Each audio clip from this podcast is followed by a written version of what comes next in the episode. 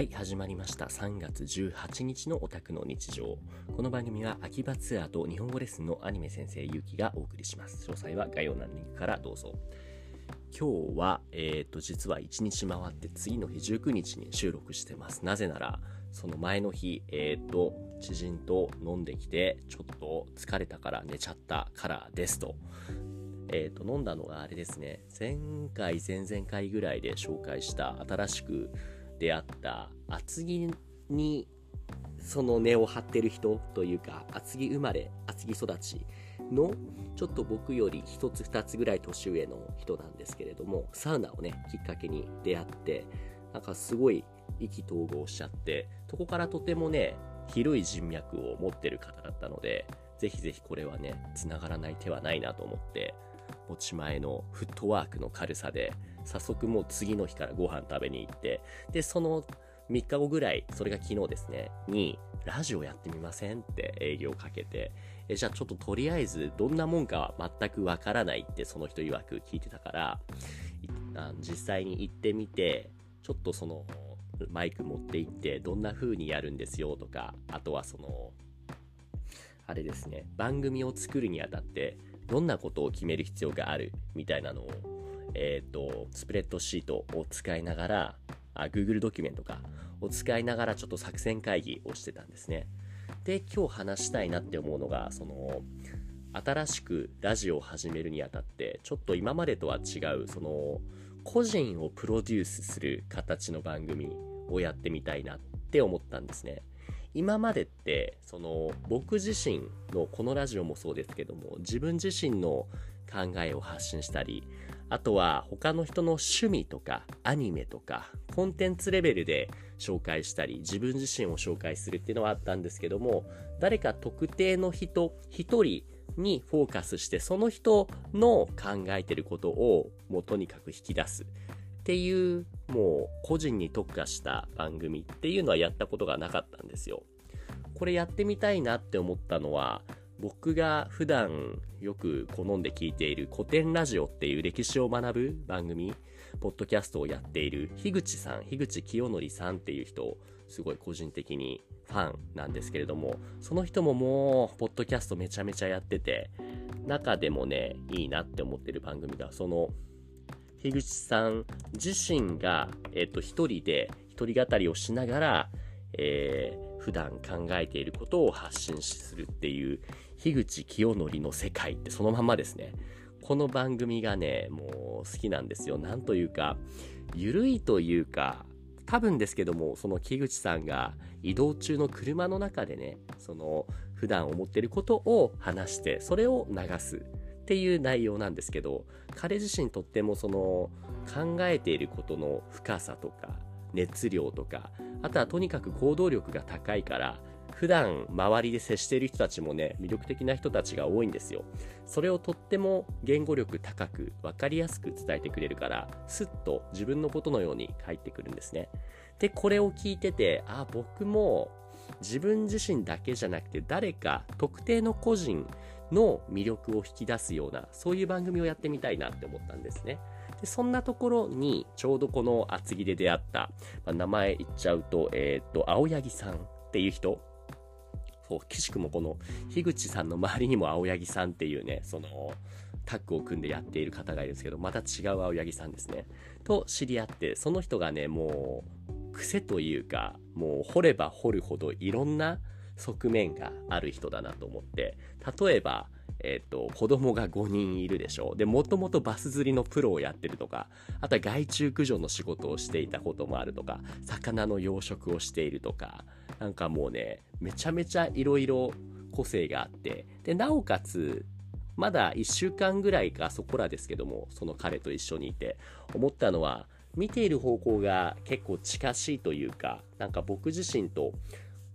考えてることが近いなと思ったんですね。まずそもそもに僕もこの青柳さんもストレングスファインダーっていう自己分析系の、えっ、と、サービスかな？これをやっていて、この間ね、ちょうどお互いに結果を交換し合ったんですけども、この青柳さんの場合は、最上志向、ベストを尽くしたいっていう最上志向、あとはポジティブシンキング、あとは着想、アイディアマンですね。あとアレンジとか社交性。このあたりが高い。割と僕に似ているなって思う部分もありつつも、ちょっと重要なところでね、一歩踏み出せないって自身がね、言っていたので、そこの部分を僕が補うっていう形で、二人でラジオをやっていったらいいんじゃないっていうね、面白いそうな人だったから営業をかけて、で、この青柳さん、通称八木さんもね、いいねいいねやってみようってことで、で、早速昨日収録をしてみたんですね。まずその感想としてもらったのが、頭の回転というか、すごい同時にいろんな話をしながら、あの、スプレッ、あ、Google ドキュメントでノートを取ってまとめていくのがすごいねって、純粋に褒めてもらえて、それはおもし、嬉しかったんですけれども、そこで気づいたのは、普段僕が接している人たちと結構違うフィールドの人だから、普通に僕が普段接している人たちから出てこないような意見とかフィードバックがすごい多くて、例えばこのマルチタスクって言うんですかね。ラジオのお話ししながらノートをまとめるみたいな、僕の中では当たり前だと思っていたし、普段接している人たちも、まあ、それが普通のことになっていたから、そんなにその子についてすごいお褒めの言葉をもらうみたいなことはないんですよ。でもそこをすごいね、純粋に褒めてもらえるっていうのが、自分自身が知らない僕、結城自身のメリットじゃない強みをね、見つけ出してくれるなって思って、それが良かったなって思うんですね。で、翻って僕自身も、その、八木さんみたいなタイプの人、どんなタイプの人かっていうと、なんて言えばいいのかな。えー、っとね、IT 系とかではなくて、自分で足を動かして、現場で動くような、例えば彼は、えっ、と、リフォームの事業とか、あとはそこで使う壁を塗るためのローラー、これを、えっ、と、いろんな人たちに反則して広げていくみたいな活動とかいろいろやってて、僕が普段接しないタイプの人だなと思ったんですね。だからこそ、その八木さんにとっては当たり前であっても、そのローラーとか、あとは中国の EU だったかな。そうしたところで、その販路を拡大するために何度も中国と日本を行き来している時期があったんですって。彼にとっては普通かわからないけれども、そういうことも僕がそれ聞いたらすごい面白いっすねって純粋なリアクションが出てくるんですよ。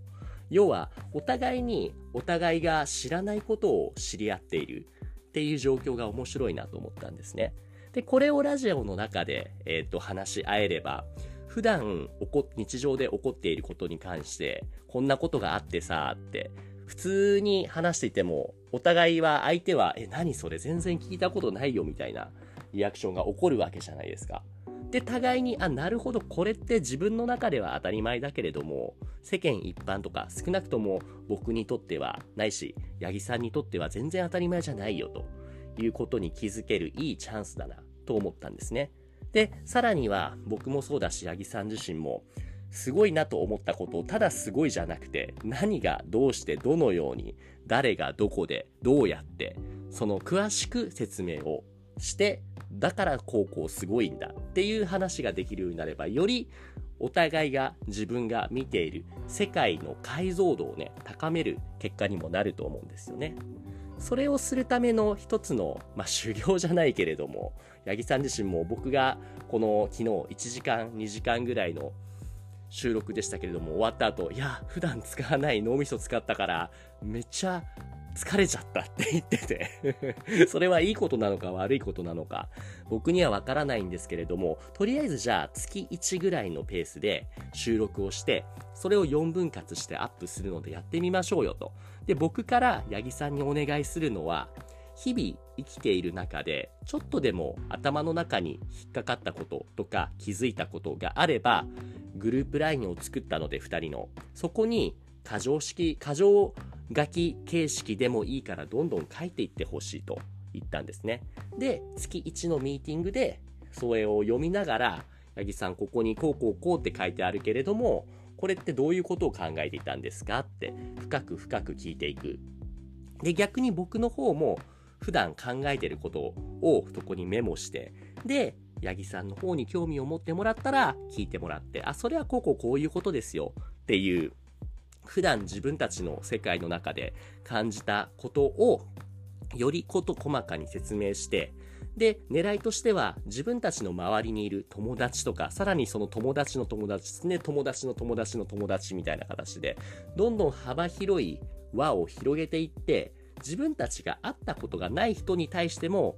僕らの考えがもう手に取るように分かってもらえるラジオがあるからっていう状況を作り出す一つの聞く名詞みたいなものをね、二人で作り上げていけたらいいなって思ったんです。っていう営業をしたら、うん、うまいこと引っかかってくれました。じゃないけれども、すごいね、興味を持ってくれたんで、しばらくはね、このまた新しい番組ですけれども、これで15か16番組ぐらいになるのかな？もう僕は番組やったりやめたり、再開したりの繰り返しですけれども、この試みが面白い具合に進んでいくといいかなって思ってます。っていうところで、はい。今後やっていきたい抱負というか、新しい番組へ番組への抱負について語りました。っていうのが今日の、いや、昨日の日報ラジオでした。はい、ありがとうございます。今、昼過ぎなので、これから秋葉に行ってまいります。では、ありがとうございます。お疲れ様です。